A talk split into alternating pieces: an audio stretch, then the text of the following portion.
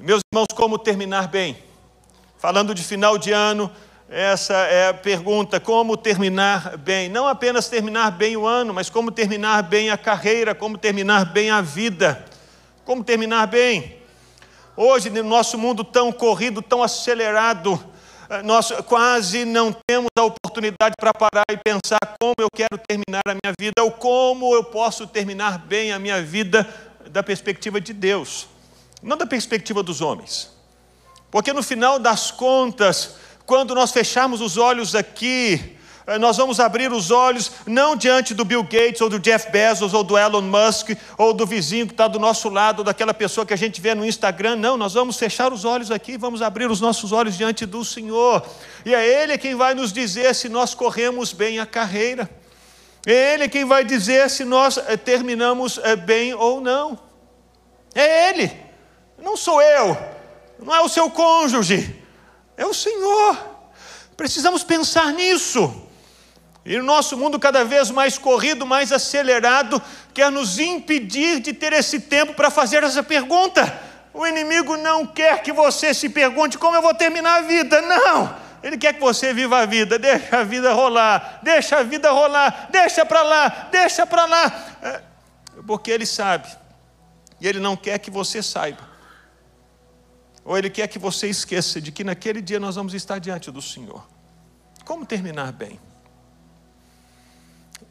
E a nossa vida, nós sabemos, e é difícil pensar no como terminar bem, porque a nossa vida, é, segundo a Bíblia, não é comparada a uma, uma corrida de 100 metros rasos.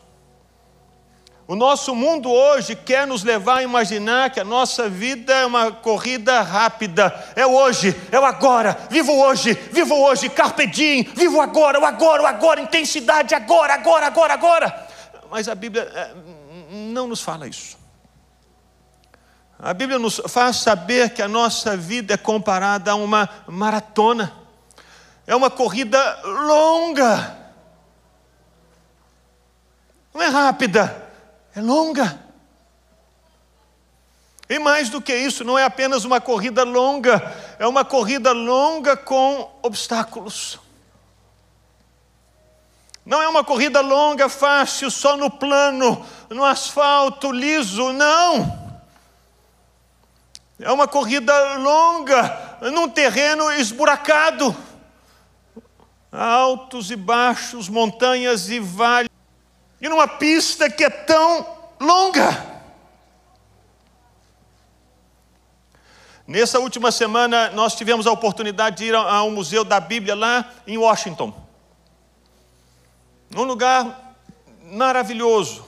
Em um dos andares nós encontramos uma seção de Bíblias antigas, Bíblias eh, de diversos, eh, eh, diversas épocas.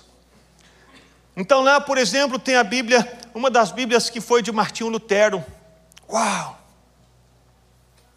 Com os escritos dele, ali a assinatura dele na capa.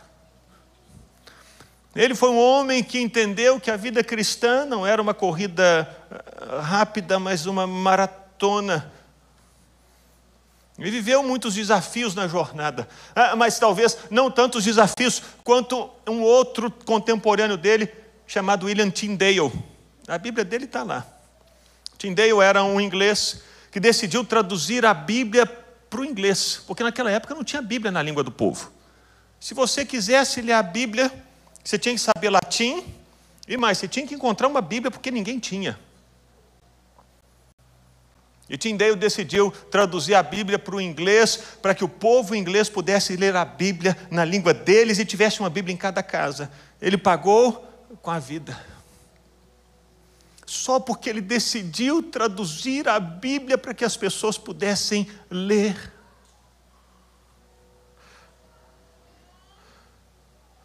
Lá no Museu da Bíblia existe uma área que é uma área dedicada ao Otmani.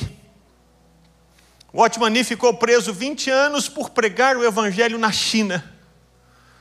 E as autoridades na época disseram para ele: Olha, Otmani, você pode sair daqui se você negar a sua fé. Diga que você não crê em Jesus e você vai ficar livre, vai poder voltar para sua esposa. Ele disse: Eu não posso. Durante 20 anos ele permaneceu preso. E quando ele estava para ser executado, ele disse para o companheiro de prisão dele: Olha, eu vou morrer, mas quando você sair daqui, diga para Fulano de Tal que eu não neguei a minha fé. Eu não neguei. Ele tinha essa consciência de que estava numa maratona. Era uma corrida longa, e ele sabia que no final dessa corrida ele ia estar diante do Senhor a quem ele iria prestar contas é o Senhor, nós todos. Como terminar bem? O apóstolo Paulo escreveu uma última carta, que é a segunda carta a Timóteo. Ele já estava velho. E nessa carta ele fala sobre a corrida, sobre a vida cristã, sobre a maratona. Nessa última carta, é um homem velho, um homem vivido, um homem experimentado, um homem que ah, havia vivido os altos e baixos das dificuldades, os desafios das vitórias, e agora toda essa experiência de vida cristã, ele resume nessa carta que ele deixa para Timóteo, um discípulo. E nessa carta, Paulo, ao falar sobre a vida cristã, ele fala: é, não, não é fácil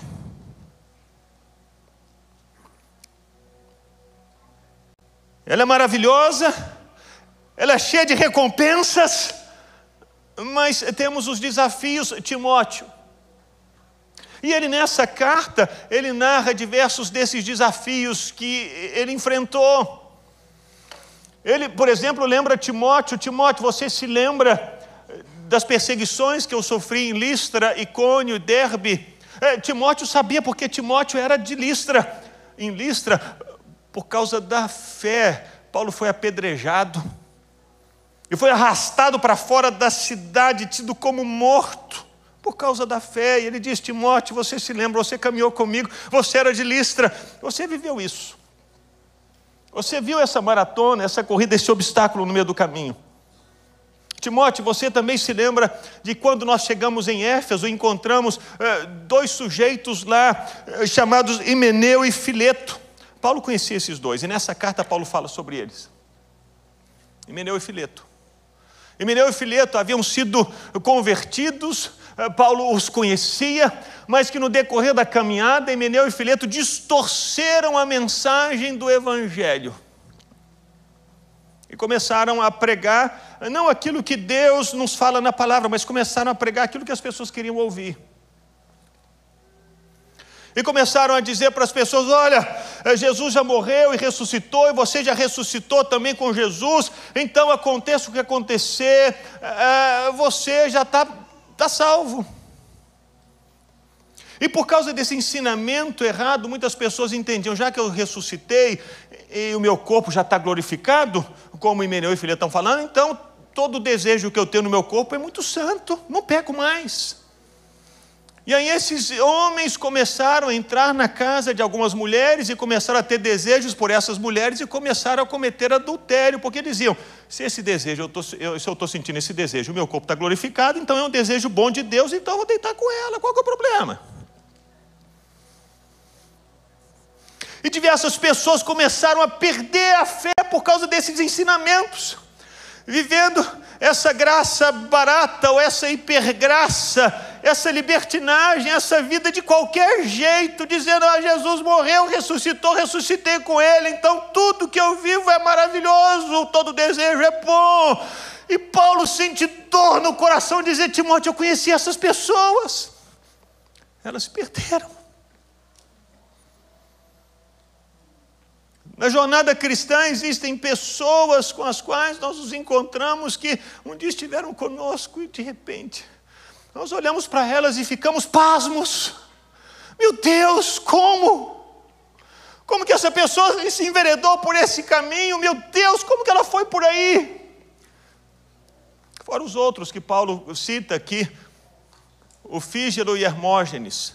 É um, se você estiver grávida, tiver nome né, para um filho, for um menino, um nome é, bíblico, Hermógenes. Não, mas talvez não, ele não é um bom exemplo. Talvez o Baquebuque seja melhor no Antigo Testamento. Era crente. Mas Fígelo e Hermógenes estiveram com Paulo quando Paulo estava na alta E quando Paulo estava vivendo momentos difíceis, eles simplesmente abandonaram Paulo.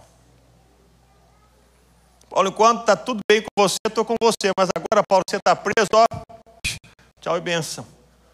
Vou para outro lugar, vou procurar outra pessoa. E não somente o Hermógenes e o, o Fígelo abandonaram Paulo, mas um outro que tinha sido companheiro de Paulo abandonou também, chamado Demas. Paulo diz que Demas, tendo amado o presente século, me abandonou e foi para Tessalônica. Paulo diz: Demas esteve comigo, foi companheiro no ministério, andamos juntos, viajamos juntos, comemos juntos, pregamos juntos, ministramos juntos, plantamos igreja juntos e ele me abandonou.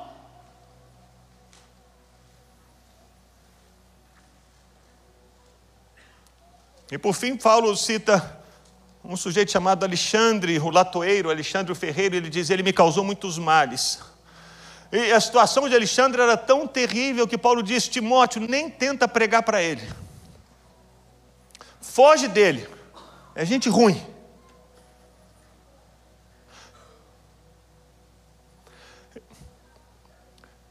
Paulo está correndo a maratona na vida cristã, e nessa última carta que ele escreve, ele fala para Timóteo dos espinhos, dos obstáculos, das pedras no meio do caminho enquanto corremos, e aí, de repente, podemos imaginar Deus.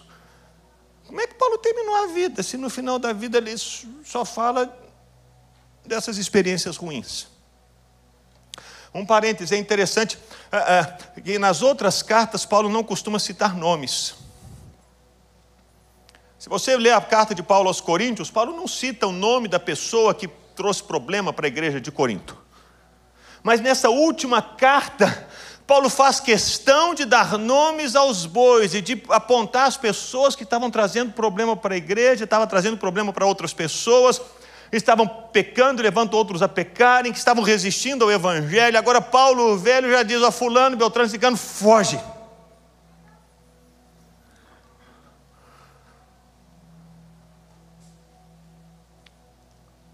E apesar de tudo isso que ele viveu, Paulo, você acha que ele terminou amargurado?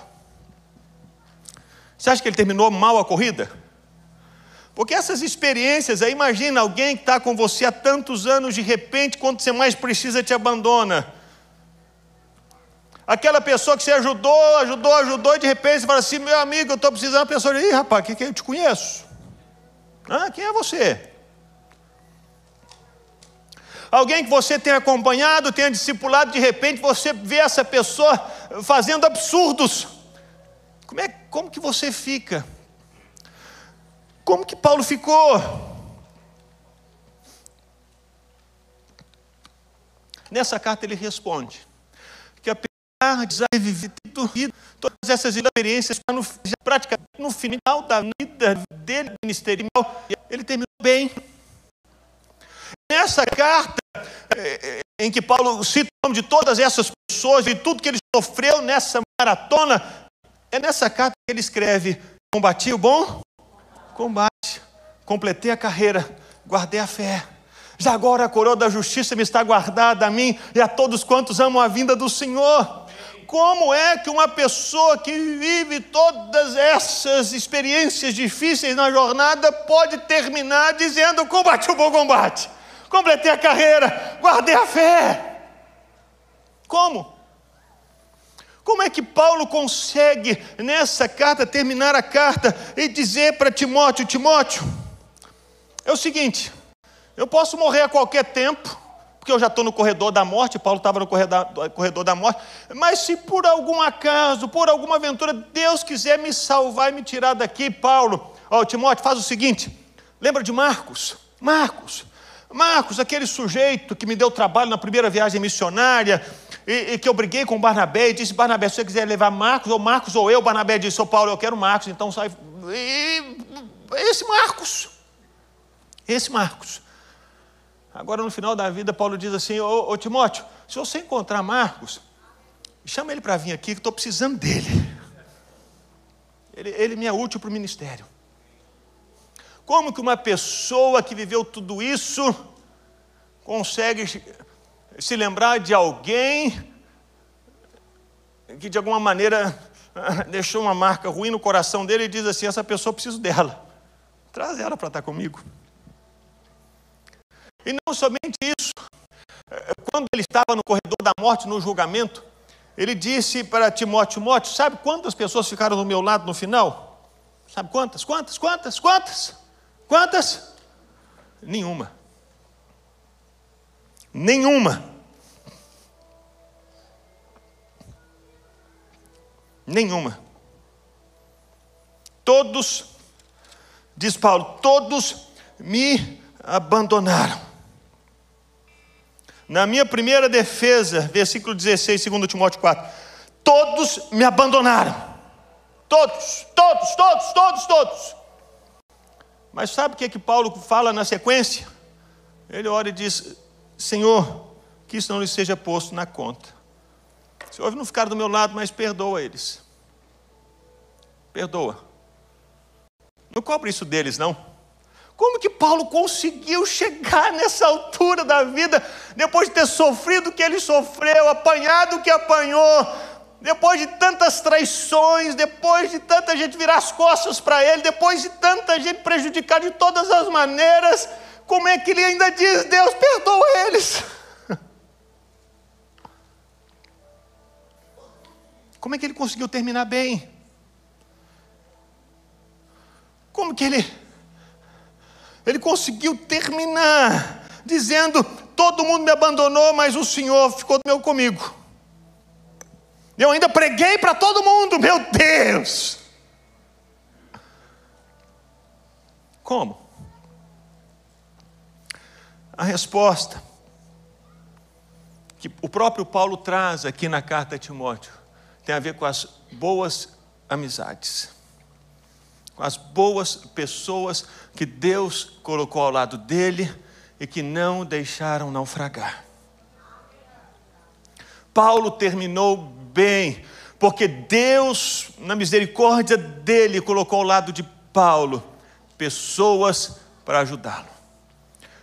Ao mesmo tempo em que havia pessoas para pisar em Paulo, para esmagar Paulo, para prejudicar Paulo, para trair Paulo, para ferir Paulo, Deus colocou outras pessoas para ajudarem Paulo. E aí está aí um bom nome para você colocar no seu filho.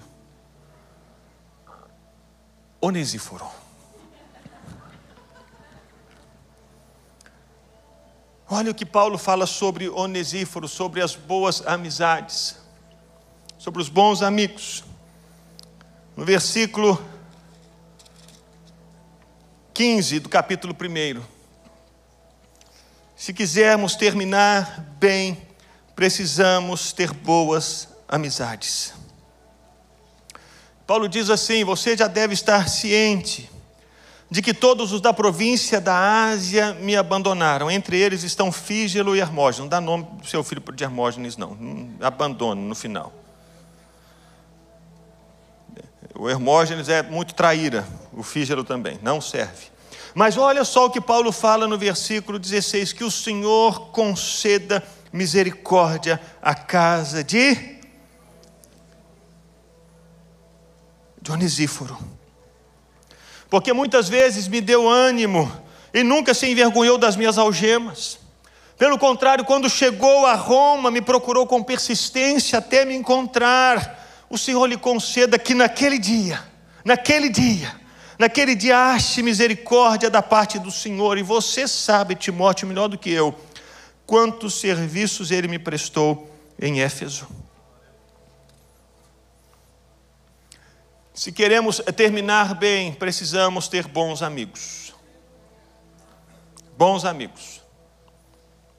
E quem são os bons amigos? Paulo nos coloca três características aqui. A primeira delas é que o bom amigo, o amigo, é quem nos encoraja quando nós desanimamos. Amigo é quem me encoraja quando eu estou desanimado. É o que Paulo fala de Onesíforo, dizendo: Ele muitas vezes me deu ânimo. Muitas vezes, muitas vezes, muitas vezes. Porque, meus irmãos, é, não, não, não sejamos tolos. Não sejamos ignorantes, ingênuos, não. nós vivemos desertos nessa jornada. Existem momentos difíceis, existem momentos em que não recebemos respostas imediatas às orações que fazemos. Oramos, oramos, oramos, oramos e Deus não nos responde como queremos. Isso acontece. Da mesma maneira como vivemos muitas experiências de boas respostas de Deus e milagres extraordinários, e damos glória, e celebramos e dizemos: Deus, o Senhor é bom. Vivemos essas experiências, mas também existem outras, em que oramos e dizemos: Senhor, como certamente foi a experiência de Paulo nessa segunda prisão. Existem situações assim, como que o nosso coração fica? Na caminhada, eh, existem eh, pessoas que eh, viram as costas, como vimos. Na caminhada, existem pessoas que se aproveitam de nós.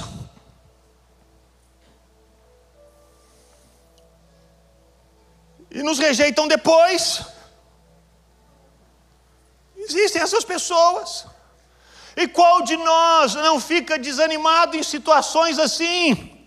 Qual de nós não fica machucado com situações assim? Paulo ficou. Se Paulo disse que Onesíforo deu a ele ânimo muitas vezes, é porque Paulo muitas vezes ficou desanimado. Se ele precisou do Onesíforo dar muitas vezes ânimo, é porque ele ficou muitas vezes desanimado. E meus irmãos, aqui não é o Zé das Couves que ficou desanimado. Se fosse o Zé das Couves, você ia dizer, mas o Zé das Couves não ora. Zé das Couves não busca Deus. Não, o Zé das Couves, o Zé das Couves, rapaz, Deus das Couves. Ele fica querendo dar migué em todo mundo. Zé das Couves, rapaz, Deus, rapaz, mal mal vai na igreja. Mal, mal, mal busca Deus, não conhece a Bíblia, não fala. Irmão, é, é por isso que ele está vivendo essa situação. Mas não é o Zé das Couves, é Paulo. É Paulo que ficou desanimado. É Paulo que ficou com o coração seco. E esse é o significado da palavra aqui no grego, é anatsiro, é, é, é o coração seco, o coração é, machucado. Ele é gente. Gente como eu e você. Paulo era gente, Paulo não era anjo, era gente. E ele precisou de alguém para ir lá soprar refrigério sobre ele. Ele precisou de alguém para encorajá-lo quando ele estava precisando de encorajamento. Ele precisou de alguém para ir atrás dele sacudir Paulo, não desanima, não, estamos juntos. Falei, mas rapaz, estamos juntos aqui na prisão, estou na prisão com você, vim para ficar com você. Vim aqui para lembrar você do que Deus já fez, do que Deus está fazendo. Ele é bom, você pode não estar tá entendendo agora, mas Deus é fiel. Paulo, eu vou orar com você, eu vou abençoar você, eu estou do seu lado. Levanta, meu homem. Nós precisamos dessas pessoas do nosso lado. Precisamos. Se quisermos terminar bem a corrida, nós precisamos ter gente assim com a gente, do nosso lado. E mais, que sejamos essas pessoas na vida de outros, porque talvez haja muita gente desanimada, e que você conhece, que você sabe, que está cheio de perguntas, cheio de questionamentos, cheio de dúvidas, cheio de dores. Essa pessoa está assim por um fio, por um fio, por um fio e está precisando apenas que você pegue o telefone, ligue para ela dizendo: Olha, eu estou ligando para você só para você saber, e Deus não se esqueceu de você, só isso, Deus abençoe. Você não tem noção do que a palavra de Deus pode fazer no coração de alguém que está seco. Deus quer usar você, Onesíforo, para levantar alguém que está desanimado. Teu amigo é esse. Às vezes a pessoa está mal, porque amigo da onça é aquele que diz, oh, seu pecador, desgraçado, perdido. É isso aí, está vendo? Deus está arrebentando você. O sangue de Jesus tem poder. O amigo é aquele que diz assim, rapaz, não esquece, vamos lembrar da bondade de Deus, da misericórdia de Deus, eu estou com você aqui, o Senhor é bom, o Senhor é fiel, a gente não entende muitas coisas, mas não é porque a gente não entende que Deus não seja Deus, Deus não seja bom, Ele é bom e Ele é Deus, e a gente está junto, e vamos orar, e vamos cantar juntos, vamos celebrar o nome do Senhor. Encorajamento. Foi exatamente isso que Onesíforo fez para Paulo. Onesíforo não diz, Paulo, mas você também, rapaz, você pesado, né, Paulo? Rapaz, você pega pesado, você bate pesado, Paulo. Se você amaciasse melhor, não ia, você não ia estar preso aqui. Mas você pega pesado, você confronta o povo. Foi isso que o Onesíforo fez? Não. O Onesíforo foi lá trazer ânimo, soprar, trazer refrigério. Talvez você se lembre de alguém assim, leve para passear, leve para um jantar, leve para visitar lá o Museu da Bíblia, vai ser maravilhoso. Monta uma caravana. Convida para ir para a praia. Senta junto na areia, vai olhar esse marzão maravilhoso que Deus colocou aqui para nós no sul da Flórida. Isso é refrigério. Tira essa pessoa e fala assim: meu irmão, hoje eu estou vendo que você está muito oprimido, muito atribulado, está desanimado. Vamos dar uma caminhada na praia, sentar, vamos ver o sol nascer na praia. Foi isso que o Onesíforo fez. Soprou ânimo. Ânimo no coração. Amigo faz isso. Amigo toma pela mão e diz: vamos passear. Vamos sair, vamos tomar um sorvete, vamos tomar um café, vamos andar na praia, vamos ver o pôr do sol, vamos conversar, vamos morar junto, vamos cantar as maravilhas de Deus. Amigo, que sejamos essas pessoas, esses onesíforos. E às vezes nós vamos ser esses Paulos que foram encorajados por onesíforos para encorajar os Timóteos. Então, amigo, encoraja quando desanimamos. Mas não somente isso, Paulo fala que amigo é aquele que nos procura quando sumimos. É o que Paulo fala. Quando Onesíforo chegou a Roma, me procurou com persistência até me encontrar. Meus irmãos, Roma não era uma cidade que tinha um, um, um sistema de computador para você achar onde que a pessoa estava presa, não. Uma vez eu me lembro que eu, eu é, é, um, um irmão foi preso. Eu fui tentar encontrar o irmão aqui. Ele foi até na prisão errada. Falei, tá aí, não, não, já foi transferido para outro lugar. falei, tá. Mas aqui você tem informação. Lá em Roma não era assim, não. Não tinha o sistema de internet interligado, web, wide web. Não, não tinha nada disso. Não tinha sistema de informação. A prisão em Roma era um buraco no chão. Inclusive, ano que vem, se Deus quiser, Jerusalém e aí tem uma, uma, uma, caminhada numa perna lá em Roma, e está lá a prisão onde dizem que Paulo eh, ficou os últimos dias, a marmetina, era um buraco no chão. E diz, a, a, a, Paulo fala que Onesíforo foi atrás dele até ele encontrar. Foi numa prisão, Paulo não estava lá, foi em outra prisão, Paulo não estava lá, foi em outra prisão, Paulo não estava lá, foi em outra prisão, Paulo não estava lá. Ele procurou. Amigo é esse que vai atrás para saber, rapaz, ele sumiu, o que, que aconteceu? Mudou de telefone, vou achar o telefone dele. Mudou de endereço, eu vou encontrar o endereço dele.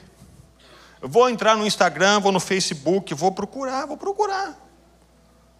Porque às vezes ele está mal, às vezes ele está ferido, às vezes ele está machucado por alguma questão que ele viveu no trabalho, ou na igreja, ou na família. Amigo é esse que vai atrás, um dia assim, rapaz, deixa para lá. Não, ele vai. Ele vai, ele vai, ele vai. Até o sujeito dizer assim: Eu não quero mais. Aí se a pessoa diz não quer mais, fala assim: Ô, está nas tuas mãos. Me lembro de um, um, um, amigo meu, eu me converti e ele continuou perdido. E aí então eu fiz o propósito na casa dele, na casa dele no final da, da faculdade. Eu fazia, estava na faculdade, terminava a aula 11 e meia da manhã, eu ia até a casa dele para orar e ler a Bíblia com ele. E eu ia lá. Batia lá, falou, fulano, vem aqui para a gente orar e ler a Bíblia. Tá bom. Até que depois de umas três semanas que eu ia lá todo dia, ele me chamou para fora e falou, senhor Gustavo, eu queria que você não viesse mais aqui não. Eu falei, mas por que não? Rapaz, eu não consigo mais fumar direito. Eu vou usar, eu vou, vou tomar, cheirar, não consigo cheirar, porque eu fico lembrando da Bíblia, eu não aguento mais. Não vem mais não. Não vem mais, não quero que você venha, não quero te receber mais. E aí é verdade, eu não peguei ele aqui, mas Deus pegou ele três anos depois, no acampamento que eu estou temporando por ele veio a entregar a vida com Jesus. A semente ficou lá. O adesivo foi esse. Paulo sumiu, ele tentou uma vez, não conseguiu. Sabe o que ele fez? Ele tentou de novo. Aí não conseguiu. Sabe o que ele fez? Tentou de novo. Nós precisamos ser esses. De repente você está se lembrando agora mesmo de alguém que está sumido. Vai atrás dele. Talvez essa pessoa só esteja precisando que alguém vá atrás dela para dizer assim: não, rapaz, eu estava perguntando, Deus, eu saí da igreja, ninguém vai me procurar. Aí você vai dizer assim: não, você não está nessa estatística, eu vim atrás de você. Amigo é esse. Amigo é esse. E por fim, amigo, é quem nos ajuda quando nós precisamos. Você sabe melhor do que eu, Paulo fala. Quantos serviços ele me prestou em Éfeso? Paulo terminou. E Paulo precisava. E agora o mesmo Onesíforo que ajuda Paulo quando Paulo está em Roma, porque Paulo está precisando. Amigo é esse que ajuda. Rapaz, você está precisando de alguma coisa? Deixa eu te ajudar, uma oração. Rapaz, não, estou precisando de um milhão de dólares. Então nós vamos orar juntos aqui agora, Senhor. Um milhão de dólares, meu Deus. Eu não tenho, mas o Senhor abençoa com um milhão de dólares.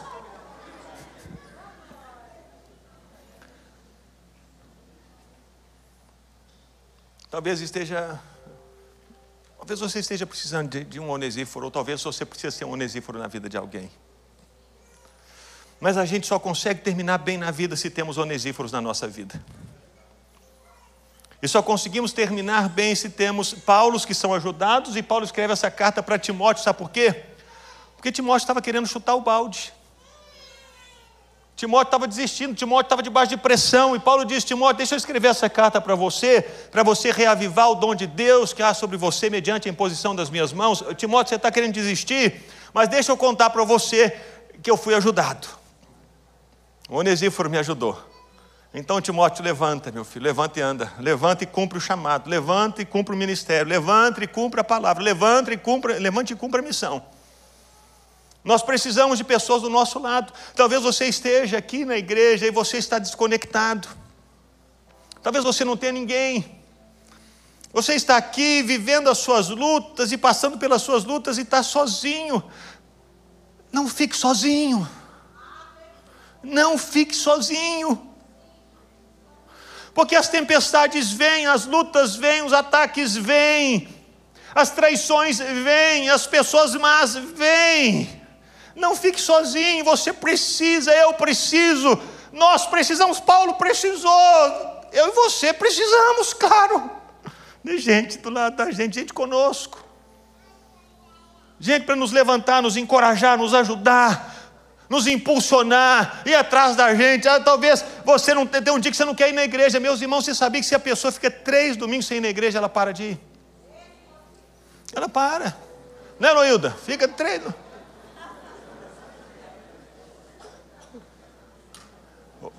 Ouve aí, varão. Fica sem ir. Então, se você percebe que alguém que se assentava perto de você deixou de vir, vá atrás dele amanhã. Manda uma mensagem hoje. Não fique sozinho, conecte-se num PG, num pocket. Conecte-se num ministério, esteja junto, participe, se integre. Porque a gente só consegue terminar bem quando a gente está colado no outro. Quando temos bons amigos. E bom amigo não é quem nos leva para a farra, não. Esse é um mau amigo. Bom amigo é quem nos leva para Deus. Porque no final das contas, no final da vida, nós não, não vamos estar diante da farra, vamos estar diante de Deus. Então, bom amigo nos leva para Deus agora, porque ele sabe, meu irmão, eu estou te ajudando. Eu, no final das contas, você vai estar diante dele. E a Bíblia fala do melhor amigo que podemos ter. Jesus definiu o que é amizade. Quando estava vivendo seus últimos dias no ministério terreno, Jesus disse que ser amigo é amar o outro a ponto de entregar-se por ele. Jesus disse: Ninguém tem maior amor do que esse.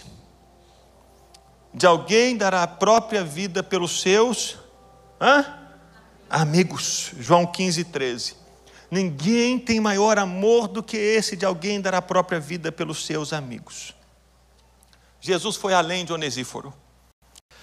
Onesíforo foi atrás de Paulo, encorajou Paulo, ajudou Paulo. Jesus foi além. Jesus tomou o lugar de Paulo e sofreu a condenação de Paulo. Jesus morreu por causa de Paulo. Se entregou por ele. E não apenas se entregou por Paulo, mas ele se entregou por todos aqueles que creem nele. Jesus decidiu tomar o lugar, porque Jesus disse: amigo é aquele que dá a vida pelo outro, e eu faço isso por vocês. Jesus falou. Ele decidiu tomar o nosso lugar, para que naquele dia, quando estivermos diante do juiz de toda a terra, Jesus esteja ali diante do juiz de toda a terra, dizendo: Eu paguei o preço por ele, eu já morri por ele, ele não precisa morrer de novo.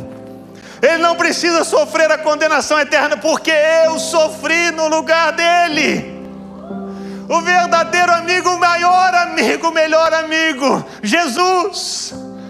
Ele se entregou por mim e por você, tomou o nosso lugar. Ele não apenas vai atrás de nós, não apenas nos ajuda, não apenas envia refrigério, consolo, mas no momento da cruz, da condenação, da morte, ele se oferece e diz: Eu morro por você. Jesus, o melhor amigo. E talvez você esteja aqui nessa noite e você ainda não teve a oportunidade de conhecer Jesus. Ah, você não sabe. Você não tinha ideia do que ele fez por você. E hoje você sabe que amigo, que amigo, que amigo é Jesus a ponto de se entregar para que você não perecesse eternamente, para que você não fosse condenado ao inferno, mas pudesse viver a vida eterna. Queria convidar você a ficar de pé.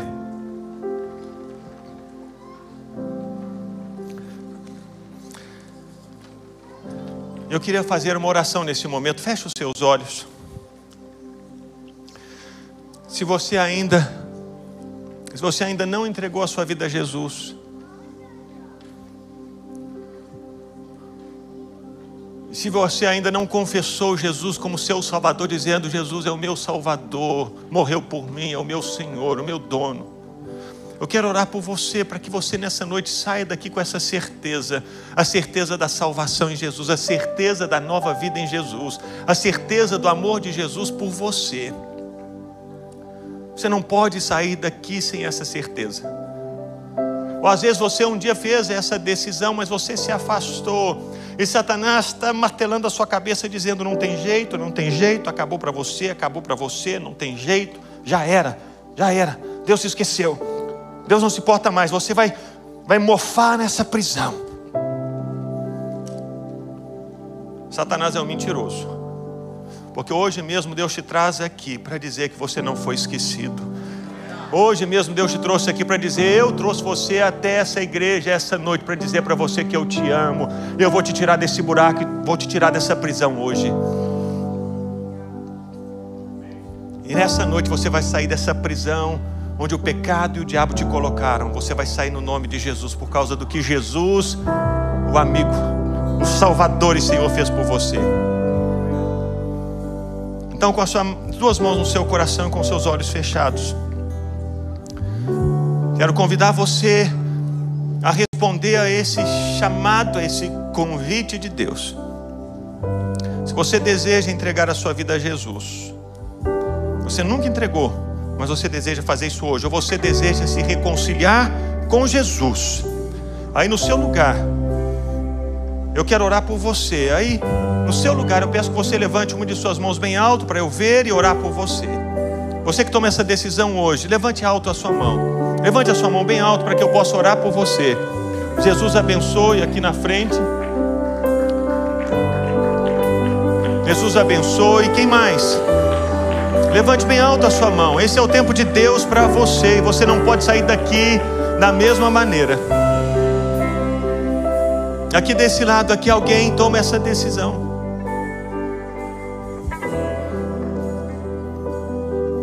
E nós vamos orar agora.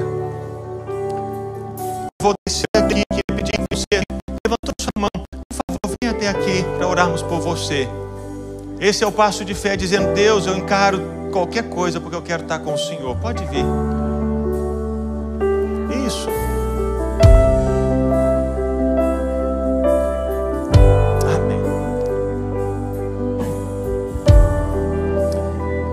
Pode deixar. Feche os seus olhos. Pai, nós te agradecemos por tão grande amor e tão grande salvação. Te agradecemos porque Jesus tomou o nosso lugar. E Jesus viveu toda aquela vergonha da cruz, para que hoje pudéssemos experimentar a alegria da salvação. Obrigado a Deus pelo novo tempo e pela nova história. Obrigado a Deus pelo recomeço e pelos fardos que ficam aqui no chão. Não mais peso, não mais dor, não mais fardos, não mais culpa, não mais condenação.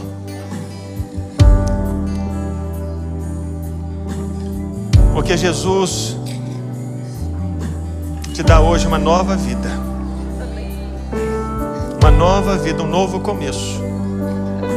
Eu oro a Deus para que o Senhor a encha com o Espírito Santo. E que ela saia daqui cheia do Espírito Santo. Vivendo, ó Deus, essa experiência gloriosa que é a experiência do novo nascimento. Essa nova jornada. Não mais sozinha. Não mais sozinha. Não mais sozinha. E assim, ó Deus, eu oro por ela e eu a abençoo. No nome de Jesus. E assim, ó Deus, eu oro por todos nós. Que o Senhor nos abençoe, que o Senhor nos guarde e que o Senhor nos faça, ó Deus, onesíforos na vida de outros. E ó Deus, peço-te, ó Pai, que ninguém aqui esteja sozinho. Ninguém, ó Deus, porque queremos terminar bem. Coloca ao nosso lado pessoas que vão nos ajudar na caminhada até o fim. É o que te pedimos, Pai, no nome de Jesus. E agora que a graça maravilhosa do Senhor Jesus Cristo, o amor de Deus, o nosso Pai, a doce comunhão e consolação do Espírito Santo, seja sobre a sua vida, meu irmão e minha irmã, e sobre todo o povo de Deus espalhado pelas nações da terra, hoje e para todo sempre. Amém.